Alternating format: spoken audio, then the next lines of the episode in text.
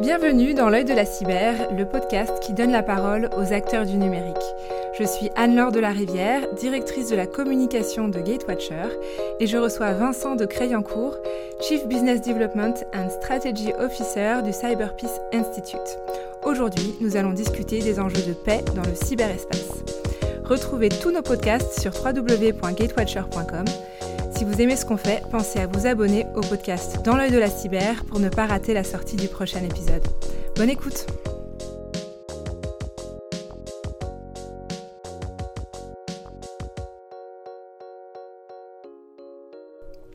Bonjour Vincent. Bonjour. Alors merci d'avoir accepté mon invitation. Merci à vous. On va aborder euh, un thème plein de promesses aujourd'hui puisque nous allons parler de paix euh, au sein du cyberespace. Euh, mais avant ça, comme le veut la tradition, euh, j'aimerais qu'on parle un peu de vous et de votre parcours. Donc, euh, vous avez dans un premier temps travaillé au sein d'administrations françaises, donc le ministère des Affaires étrangères, ministère des Armées, ministère de l'Intérieur, également celui de, l'économie. Vous avez également une expérience aux, Nations Unies et quatre années passées dans le privé, donc Thales, Huawei et, et, conseil en stratégie chez Olivier Wyman. Euh, et puis, vous avez également euh, souhaité vous investir euh, localement en vous en tant que, en vous impliquant en tant qu'élu local dans la ville de Levallois-Perret, en tant que fondateur du think tank Territoire, chargé donc de fournir des réponses concrètes à des enjeux territoriaux propres au régime français. Vous avez ensuite rejoint en juin 2022 le Cyberpeace Institute en tant que directeur du développement international et des partenariats stratégiques de l'ONG. Donc un parcours bien complet que vous avez euh, notamment centré sur les questions de cybersécurité. Alors euh, bah, la question aujourd'hui c'est pourquoi avoir choisi la cyber euh, et, pourquoi avoir choisi de basculer dans le monde des organisations non gouvernementales? Ah, Merci beaucoup pour cette question et merci encore une fois de m'avoir invité. Je suis très content de, partager ce moment avec, avec vous. Alors la cybersécurité n'est pas un sujet qui est tout à fait nouveau dans mon parcours. C'est même un peu le fil rouge de, mon évolution professionnelle depuis un peu plus de dix ans maintenant. Euh, quand je travaillais dans la défense, hein, vous l'avez rappelé, j'ai participé à la mise en place euh, des premières opérations numériques euh, d'ampleur, dans le cadre de ce qu'on appelle dans les forces spéciales les actions d'influence, ou SIOPS, dans la doctrine otanienne. donc des actions que nous avons pleinement intégrées dans la planification opérationnelle, dans le cadre des interventions extérieures de la France, au Sahel en particulier. J'ai ensuite rejoint le ministère des Affaires étrangères, vous l'avez dit, la direction de la coopération de sécurité et de défense, qui est une direction hybride, composée à la fois de diplomates, de militaires, de, policiers, dont la mission principale est de renforcer l'appareil sécuritaire euh, des pays partenaires de la France. Euh, et parmi les outils de renforcement, de renforcement capacitaire, nous avons créé des centres de formation, des écoles, des académies euh, dans des villes stratégiques, et parmi elles, une école dédiée à la cybersécurité, justement, à Dakar, et une académie internationale de lutte contre le terrorisme à Abidjan, qui devait développer une composante cyber. J'étais euh, très impliqué dans le processus de création de ces deux entités, et quand j'ai rejoint ensuite les groupes Thales et Huawei, la cybersécurité faisait partie de, mes attributions. Donc finalement, mon arrivée au sein de la direction du Cyber Peace Institute s'inscrit dans une vraie continuité. Mm-hmm. Et donc je suis passé de l'autre côté, celui d'une vision peut-être moins offensive, moins, moins sécuritaire de la cybersécurité, tournée vers la paix. ça correspond peut-être aussi à une étape de ma vie où j'ai envie de donner du, sens à mon parcours, euh, à l'expérience, aux compétences que, j'ai acquises, et en les mettant au service d'une belle cause, la, pacification du, cyberespace. Bah, c'est une belle mission, et c'est vrai que d'habitude, on rencontre surtout des acteurs qui ont euh, un intérêt business à accompagner euh, les organisations. Comment est-ce que vous fonctionnez en, termes de, moyens financiers chez, au Cyber Peace Institute? Alors, c'est une, organisation euh, qui, est, née euh, assez récemment, en 2019, qui, a avec un statut de fondation de, droit privé, droit suisse. Nous avons grandi, ensuite euh, comme ONG, donc non-profit, avec une trajectoire qui nous oriente vers des missions, des prérogatives qui, pourraient nous amener à devenir une organisation internationale. Mais ce que nous sommes en puissance, hein, puisque nous avons validé en 2022 la stratégie d'adhésion des, des, États à nos travaux et au financement de nos activités, pour répondre à votre question aux côtés d'acteurs privés euh, et de la philanthropie. Donc c'est comme ça que, que, nous, que nous vivons et que nous fonctionnons. Alors l'avantage d'être une ONG, c'est que nous vivons euh, de, l'intérieur les, euh, les, les, difficultés rencontrées par le monde humanitaire dans le contexte international actuel. Un contexte marqué par une situation géopolitique, économique qui est compliquée. Et la crise Covid n'a pas été sans conséquence hein, pour les ONG, obligées de, de se réinventer, d'accélérer parfois leur stratégie de, de digitalisation, en devenant des cibles privilégiées pour les cybercriminels. Alors justement, pourquoi est-ce qu'elles sont particulièrement visées par les cyberattaques? Alors c'est le secteur le, plus touché après le monde de la tech à l'échelle globale. Donc effectivement, c'est devenu une cible prioritaire. Euh, et c'est pour ça qu'il fait partie des, trois secteurs que le Cyber Peace Institute a défini comme prioritaires, avec le secteur de la santé et les populations vulnérables dans les zones de conflit, mais je pense que nous y reviendrons. Oui, effectivement. Alors, concrètement, quelles pourraient être les conséquences euh, d'une cyberattaque pour une ONG humanitaire, par exemple, euh, ou pour, pour une qui s'assure du maintien de la paix? Alors les ONG subissent quatre types de, cyberattaques. D'abord le, vol de données personnelles ou sensibles liées aux bénéficiaires de ces ONG, les populations vulnérables, par des acteurs étatiques ou assimilés, avec des conséquences assez lourdes, euh, en termes d'espionnage, des enlèvements, euh, des assassinats parfois, et une perte de confiance euh, des donateurs et des bénéficiaires. On assiste aussi à des vols de, fonds, hein, de donations, à travers des attaques au ransomware en particulier, donc le rançon logiciel en bon français. alors pour rappel, hein, c'est une, rançon qui est réclamée contre le déblocage des systèmes informatiques, hein, pour faire court, et là avec des conséquences évidentes, la, la, paralysie des opérations, la, faillite, euh, et encore une fois, un sujet de perte de, confiance et, euh, et, un problème en termes de réputation. Il y a également euh, des opérations de, désinformation, de déstabilisation, à travers des campagnes menées sur les réseaux sociaux, avec des conséquences aussi en termes de, réputation et parfois l'impossibilité de, mener à bien la mission, notamment dans des contextes polarisés. Vous avez parlé du maintien de la paix, les médiations, etc. Voilà. Et, plus radical enfin, une quatrième, un quatrième type, euh, c'est une opération de destruction pure et simple pour, euh, pour interrompre euh, totalement les activités d'une ONG pour des raisons essentiellement politiques. Donc vous voyez, les conséquences sont, sont assez nombreuses, assez lourdes, et elles peuvent interrompre le, le, bon fonctionnement des missions d'une ONG. Je, comprends effectivement que les, ONG sont, sont, fortement visées et, et pourtant bah, ce n'est pas au cœur de leur activité, hein, se, se, protéger contre les cyberattaques. Euh, aujourd'hui, 4 ONG sur 5 n'ont toujours pas de stratégie de cybersécurité et, euh, et la plupart d'entre elles n'ont pas les moyens d'assurer leur cybersécurité. Donc, euh, comment, comment les sensibiliser face à ces enjeux cyber? C'est une question très importante hein, et c'est parce que les ONG sont encore insuffisamment formées, préparées dans ce domaine que nous intervenons précisément. et sensibiliser les ONG fait partie de nos missions. C'est même la première étape. Pour mieux les embarquer, pour être en mesure de de mieux les accompagner. Nous avons développé des programmes qui permettent euh, à beaucoup d'autres acteurs de, participer à nos activités sous la forme de, volontariat. Donc on a des, volontaires, experts en cybersécurité, issus du privé euh, principalement, qui donnent un peu de leur temps euh, chaque année pour nous aider à mieux protéger les, les, ONG partout dans le monde. Donc nous organisons cette ressource additionnelle, cette force de frappe, pour démultiplier nos capacités de sensibilisation et d'intervention. Alors il faut évidemment sensibiliser les ONG, hein, vous l'avez rappelé, en insistant sur les conséquences très lourdes euh, des cyberattaques sur, leurs, activités.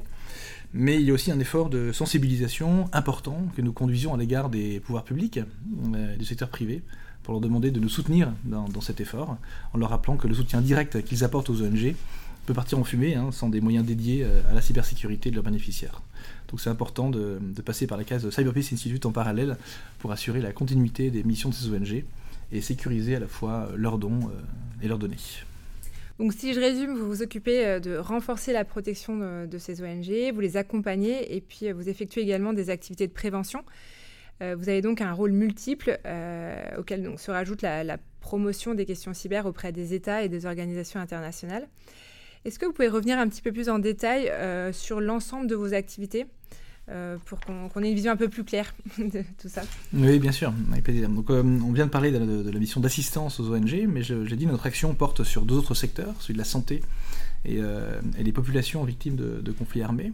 Alors, chacune de ces catégories fait l'objet d'un accompagnement spécifique en nous appuyant sur nos trois missions d'assistance, d'analyse et de public policy.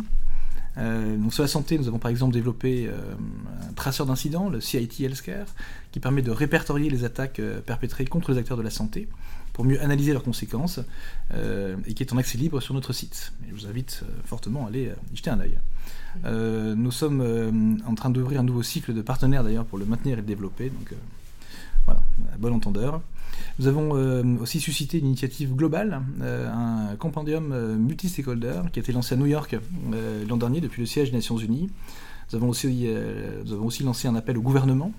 Nous avons produit des rapports d'analyse pour étudier l'impact humain des cyberattaques qui visaient le secteur de la santé. Et pour la catégorie zone de conflit, je peux citer, mais je pense qu'on y reviendra, la plateforme Ukraine que nous avons lancée. Voilà, et qui est aussi en accès libre sur notre site. On va en parler un petit peu, un petit peu après. Donc, euh, dans, une perspective d'assistance opérationnelle des ONG euh, et, d'expertise technique, vous avez euh, notamment mis en place le Cyber Peace Builder, permettant de, mettre en relation différents experts pour assister les ONG. En quoi ça consiste exactement? Alors j'ai parlé tout à l'heure des, volontaires qui nous accompagnaient dans nos tâches. nous fournissons aussi des outils techniques gratuits qui permettent de détecter des, attaques, euh, de les résoudre. Comme quoi, par exemple, comme outil technique Alors je, je, vais les, je les développer, mais euh, l'ambition c'est vraiment de, de, de, créer une, une, grande communauté d'ONG internationales capables de s'entraider avec ces outils et aux côtés de ces volontaires. Alors le, programme Builders, donc, que vous avez cité, euh, c'est tout simplement la plateforme qui permet de mettre en relation les ONG bénéficiaires avec nos volontaires. Donc une plateforme très facile d'utilisation qui propose des opérations d'assistance bien identifiées, auxquelles les volontaires sont invités à participer selon leurs compétences, euh, selon aussi leur géographie d'intérêt ou la catégorie d'ONG qu'ils veulent aider. Et tout ça, c'est gratuit, bien évidemment, euh, grâce aux donations que nous recevons. c'est pour ça que nous pouvons offrir ces services gratuitement. Et aujourd'hui, donc le programme Builders accompagne 115 ONG à travers plusieurs centaines d'opérations. Et notre objectif est d'accompagner 300 ONG avant la fin de 2023 et 1000 avant 2025. Euh, quelle, différence avec le centre de cybersécurité humanitaire que vous avez lancé il y a quelques semaines? Alors, c'est une, bonne question pour, donner euh, un, corps, une structure euh, à l'ensemble des services que nous déployons en faveur du monde humanitaire. Nous avons décidé de créer une structure unique, le, centre de cybersécurité humanitaire, qui a été lancé effectivement le 27 février dernier. le programme Builders fait d'ailleurs partie du centre, c'est un des services offerts par le centre qui concentre son action sur quatre missions principales. Euh, la première, c'est d'informer sur les cybermenaces, les vulnérabilités et les incidents auxquels sont confrontés les acteurs humanitaires. Le second, c'est d'aider les acteurs humanitaires à détecter et à empêcher euh, les cyberincidents de, causer des dommages. Euh, le troisième, c'est de répondre aux cyberincidents auxquels sont confrontés les acteurs humanitaires pour qu'ils se rétablissent aussi rapidement que possible. Et enfin, visons le renforcement, visons à renforcer un écosystème numérique résilient pour l'ensemble des acteurs humanitaires. Et donc concrètement, comment ça se passe euh, Une ONG vous appelle et euh, vous allez vers elle euh, suite à votre travail de veille sur une zone particulière? Alors oui, le, principe est, bien sûr celui d'une adhésion libre au, programme. Nous avons vocation à aider le, plus d'ONG possible, mais nous aidons d'abord celles qui en manifestent le souhait, évidemment, le besoin, qui viennent vers nous. nous conduisons aussi un travail de sensibilisation, hein, on l'a dit, dirigé vers des zones ou dans des secteurs qui nous semblent faire l'objet d'un ciblage particulier, et nous proposons aux ONG concernées de nous rejoindre ça va dans les deux sens. Mais je précise qu'un important travail de qualification est effectué, à la fois des ONG et des volontaires qui nous rejoignent, avec comme mot d'ordre, évidemment, euh, des principes éthiques euh, très ancrés. Nous ne prenons pas le risque de faire entrer dans notre communauté des éléments euh, un peu perturbateurs. Oui, d'accord. et donc, quels sont les, moyens mis à disposition par le Cyber Peace Institute directement actionnables par une ONG lorsqu'elle subit une attaque, par exemple? Vous parliez de, d'outils techniques euh, que vous mettiez à disposition euh, des ONG, des outils de détection euh, Comment ça se passe concrètement mais je, D'ailleurs, je n'ai pas répondu à votre question. oui, je reviens à la charge. à ce moment-là, et, vous faites bien. Alors, il, y en a, il y en a beaucoup, ça, ça, dépend aussi évidemment du niveau de maturité de l'ONG sur le plan cyber. Ça va du, diagnostic initial aux formations de sensibilisation, en passant par des exercices d'hameçonnage, la surveillance du dark web, euh, des conseils sur la gestion des mots de passe, des analyses de vulnérabilité des sites web, euh, la sécurisation aussi de la messagerie, avec par exemple la mise en place d'une bannière d'avertissement externe sur les, sur les courriels. Ça peut être aussi euh, l'élaboration d'un plan d'intervention en cas d'incident, ou des conseils en matière de cyberassurance, donc c'est assez large. Très bien. donc, ou, aussi bien l'usage de technologies type NDR et plus généralement de l'intelligence artificielle qui pourrait être pertinente dans la récolte de données à destination des, ONG. Oui, évidemment, nous, conduisons euh, en, permanence un, travail d'évaluation des, solutions de cybersécurité que le, marché peut nous offrir. Euh, ce qu'on souhaite, c'est évidemment donner le meilleur à nos bénéficiaires. Donc, bien sûr, les solutions offertes par le, l'IA, demain le, quantique, ont vocation euh, à intégrer nos, catalogues de services. Et c'est important de maintenir un niveau d'information très élevé dans ce domaine, qui évolue sans arrêt, hein, vous le savez, et ne pas prendre de, retard sur les méchants qui progressent très vite eux aussi. Oui, donc vous vous basez en fait sur des indicateurs euh, de compromission et sur des données euh, de télémétrie aussi bien interne avec vos analystes qu'externe, donc sur la base du travail de, pas mal d'organisations spécialisées en, cybersécurité, c'est ça? Voilà, c'est ça. de, l'open source, des coopérations avec, avec certaines, certaines entités et puis nos ressources internes, effectivement. Et euh, vous avez fait le, choix de mettre en avant l'impact euh, des cyberattaques sur les individus euh, directement. Et pourtant, quand on pense cyberattaque, on pense plutôt à impact économique, parce que ce sont les entreprises ou les administrations qui sont visées en premier lieu. Pourquoi est-ce que vous avez fait ce choix de mettre en avant les individus, l'impact sur les individus? Encore, c'est une, très bonne question qui, qui, renvoie à la vocation originelle de notre organisation. et à la première de nos priorités, c'est l'impact humain, qui doit prendre le pas sur toute autre considération. Alors nous essayons d'assurer la, paix numérique, hein, c'est notre, notre objectif, et la, paix renvoie aux relations humaines d'abord, qui emportent des conséquences évidemment sur le plan économique ou politique, mais le choix de nous concentrer sur l'humanitaire, sur la santé, euh, illustre bien euh, cette, cette, concentration sur l'humain. Sur et puis, euh, en matière de cybersécurité, on sait tous que la faille est aussi humaine avant d'être technologique. Exactement. Alors j'aimerais maintenant qu'on revienne un petit peu plus en détail sur, euh, sur un sujet clé hein, en termes de cyberespace et, de guerre. Je pense ici à la guerre euh, entre la Russie et l'Ukraine, euh, un sujet sur lequel donc, le Cyber Peace Institute s'est positionné à travers de nombreux rapports.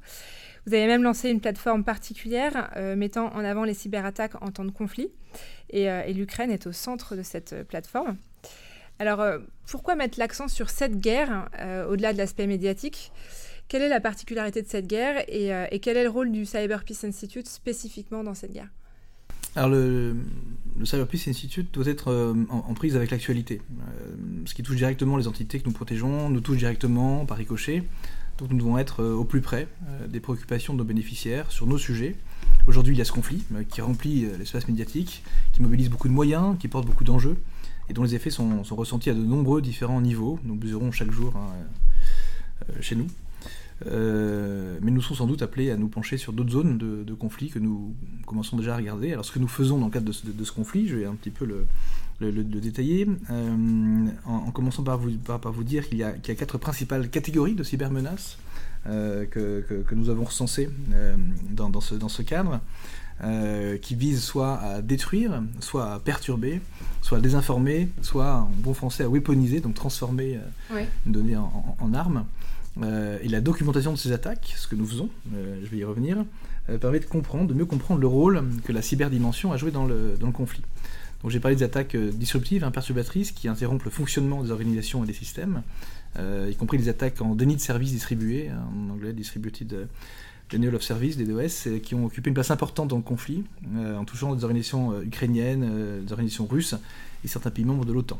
on a aussi des attaques destructrices, qui vont viser à effacer définitivement des données ou à endommager des, systèmes euh, qui ont été déployés contre des, institutions publiques, des sociétés financières, euh, énergétiques ou des fournisseurs de télécommunications. Euh, j'ai parlé de la weaponisation des données, donc qui a aussi été un phénomène très observé, avec des attaques conduisant au vol ou à l'exfiltration de données, ou à l'acquisition de données à des fins d'espionnage, de surveillance ou de, renseignement. Euh, et de nombreux incidents aussi ou campagnes ont été consacrées à la diffusion de fausses informations et à la propagande. Donc nous avons créé, hein, vous l'avez rappelé, une plateforme, la plateforme Ukraine, qui est accessible encore une fois librement sur notre site et qui permet aux visiteurs euh, d'examiner ce type d'attaque, d'identifier les pays qui ont été touchés par des attaques allant du, du, DOS aux opérations de piratage et de fuite, en passant par l'utilisation de logiciels malveillants. Et euh, donc on, parle, on, a parlé, on parle de cyberguerre entre euh, l'Ukraine et, la Russie, et même si cette appellation porte euh, débat au, sein des, instances politiques et militaires, hein, on s'attendait tous à avoir des, cyberattaques spectaculaires au moment de la déclaration de guerre, et puis finalement ça n'a pas vraiment eu lieu. est-ce qu'on peut vraiment parler de cyberguerre, selon vous? Et puis est-ce qu'on peut parler de cyberguerre au niveau international, du coup? Alors oui, je, pense, même si l'expression euh, peut, peut, être euh, réévaluée dans, sa pertinence, mais, mais on, parle de cyberguerre parce que jamais cette dimension euh, n'avait pris autant de place dans, la réalité du conflit. le 24 février, quelques heures avant le départ des chars, hein, les, premières cyberattaques étaient lancées par la, par la Russie. Donc il y a une, étroite, un, lien étroit entre, entre, les deux. Et de ce point de vue, ce conflit peut être considéré comme, comme charnière. C'est une vitrine aussi pour montrer de quoi les, les groupes de hackers proches de, de l'État sont, capables. Et c'est sans doute en matière de désinformation, je l'ai dit, que ce phénomène est le, plus et le mieux observable, même si tous les types de, cyberattaques sont, sont, utilisés. Et donc pour, pour étayer encore ce, cet argument, renforcer l'idée qu'on assiste bien à une cyberguerre, on peut préciser euh, que les cyberattaques ont touché euh, la plupart des secteurs d'activité économique. Et mm. beaucoup de ces secteurs fournissent des infrastructures ou des services essentiels à la survie de la population civile. il s'agit du secteur de l'énergie, des transports, euh, des télécommunications, l'administration publique, les finances ou les médias.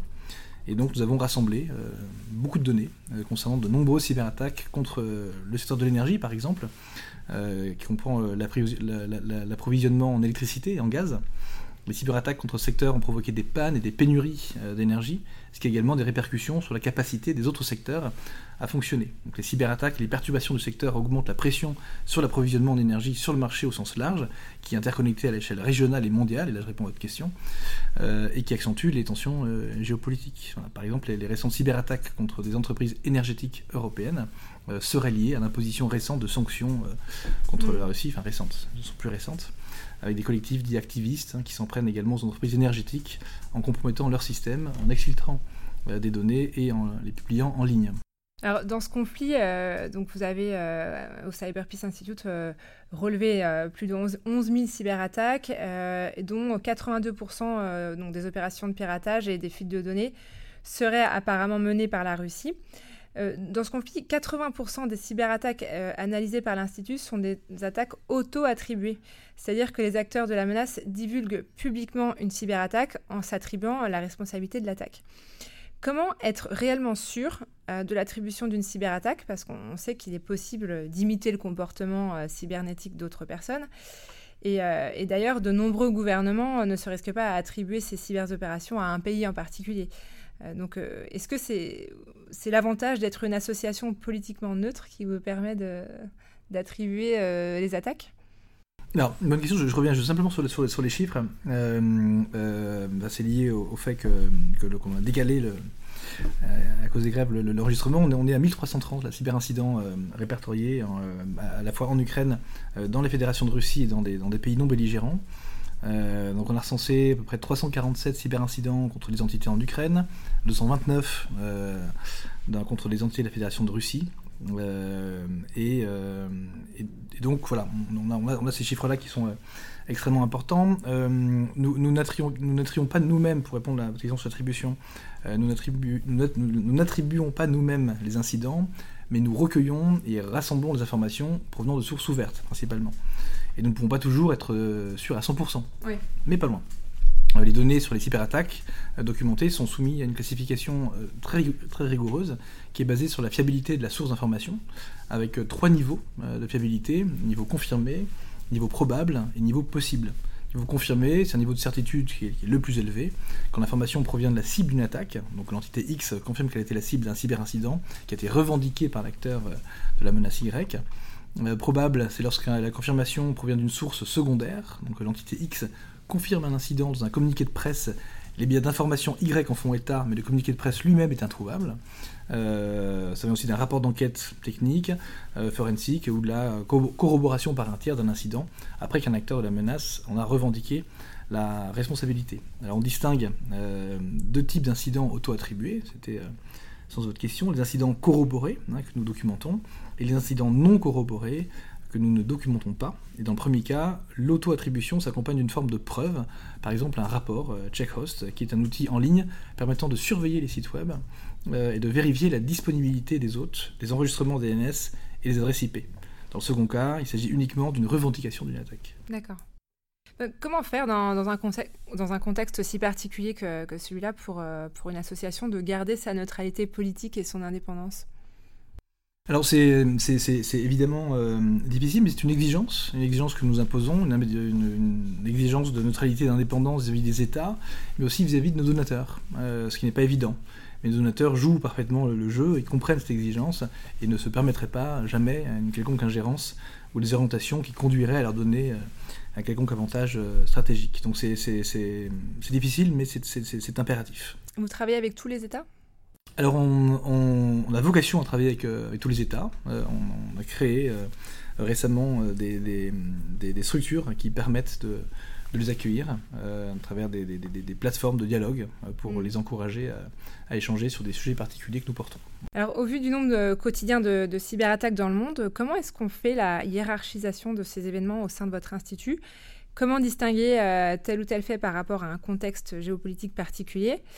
Euh, aujourd'hui, on est focalisé euh, sur les cyberattaques touchant l'Ukraine, mais qu'en est-il des autres pays? Est-ce qu'une attaque euh, peut-être moins relayée au sein, des médias ne pourrait-elle pas avoir une incidence toute particulière sur une situation géopolitique? Donc, comment est-ce que vous classifiez l'importance de ces sujets? Lesquels méritent une attention particulière et donc d'être portés au sein des institutions, par exemple? Alors notre, la, priorisation que nous faisons est vraiment consubstantielle hein, de, notre, de, notre, notre création, euh, en ciblant humanitaire, santé et zone de conflit. Euh, nous faisons déjà un choix assez fort euh, face à la prolifération tous azimuts des, cyberattaques. Alors bien sûr, l'actualité fait partie aussi de nos aiguillons, hein, je, l'ai dit, parce qu'elle emporte des conséquences évidentes sur les acteurs que nous accompagnons. Et, donc voilà,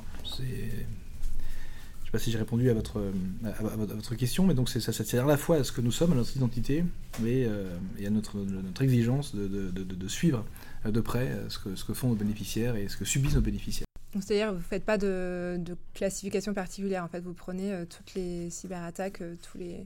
Oui, on, on, essaie de, on, essaie de, se tenir à, à la, aux arts stratégiques qu'on a, qu'on a définis en, en, se, en, étant créés. Alors peut-être, avec l'avenue de d'autres moyens, on élargira à d'autres publics, à d'autres catégories. C'est des catégories de taille de, de cyberattaques euh, qui vont cibler euh, euh, des, ONG particulièrement importantes ou, ou particulièrement sensibles enfin, est-ce qu'il a c'est, pas lié à l'importance, même si l'importance d'une, en termes de moyens d'une ONG peut avoir un impact sur sa maturité de la cybersécurité. Les ONG qui ont les moyens de se défendre ne vont pas forcément être celles que nous allons cibler hein, mm. en priorité. Notre, notre enjeu, c'est d'accompagner celles qui ont le moins les moyens de se défendre. Donc effectivement, c'est euh, un des éléments d'appréciation. D'accord. Alors la situation en, Ukraine révèle euh, certaines limites, hein, notamment en termes d'applicabilité du droit, du droit international, du droit international humanitaire et des droits de l'homme. Euh, les États doivent notamment respecter un certain cadre normatif définissant les obligations positives et négatives quant à la manière dont les États doivent agir dans le cyberespace. je pense notamment à la résolution 70-237 de l'Assemblée générale des Nations unies.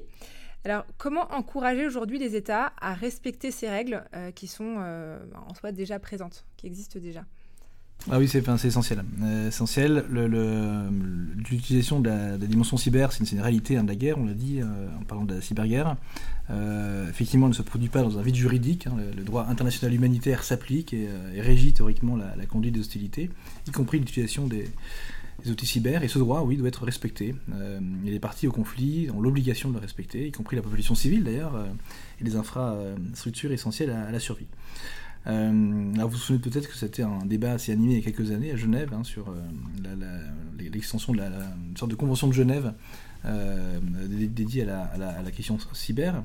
Alors donc oui, il existe un cadre normatif pour le comportement responsable des États qui a été approuvé par les États membres des, Nations Unies, et nous devons maintenant essayer de mettre en œuvre cette réglementation à l'échelle nationale, euh, aux échelons nationaux, et veiller à ce qu'elle soit observée euh, et, respectée.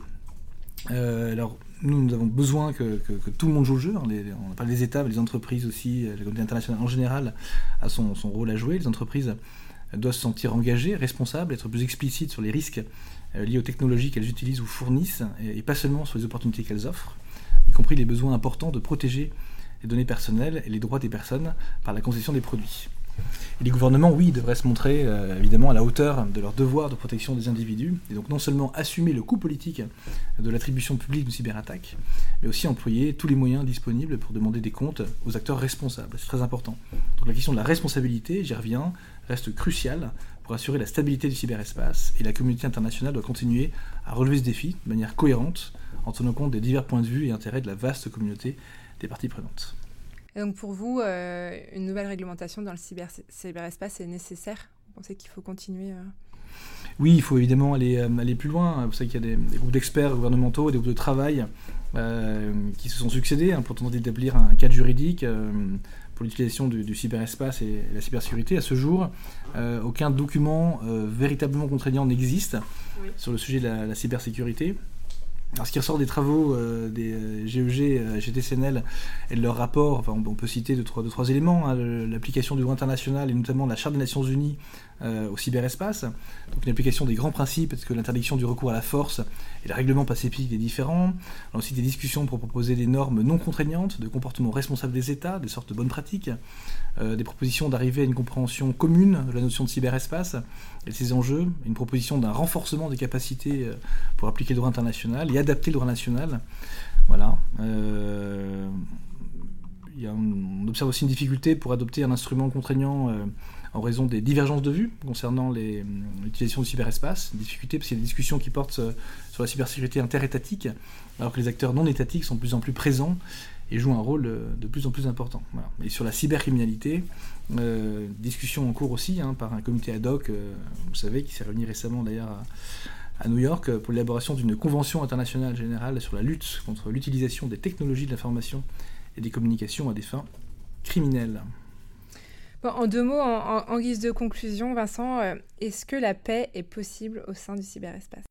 Alors c'est une, une, très bonne question, euh, une grande question. Alors, il y, a, il y a une citation de, de, de Jean d'Ormesson j'aime beaucoup, qui dit le, le, plus important, c'est Dieu, qu'il existe ou qu'il n'existe pas. Alors je transposerais bien ce propos à la paix.